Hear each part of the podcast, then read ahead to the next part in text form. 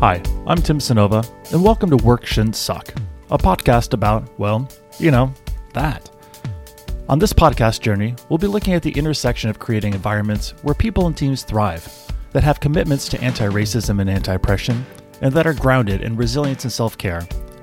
Along the way, we'll be chatting with coworkers, colleagues, and friends, sometimes even a combination of those things, to hear about the different approaches and, and perspectives people have when they're experimenting with crafting the future of work.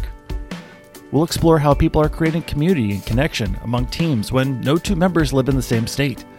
We'll look at tools and frameworks for better collaboration, alignment, and transparency, like objectives and key results. We'll talk shared non hierarchical leadership structures and what it's like to be a part of a fully virtual organization. And we'll dive into meditation and mediation, words that have many of the same letters in them, and it can be invaluable skills and approaches to building thriving teams. In the end, if you're a human being working with other humans to achieve a goal, there will be something in this adventure for you. We'll start dropping full length episodes in early December.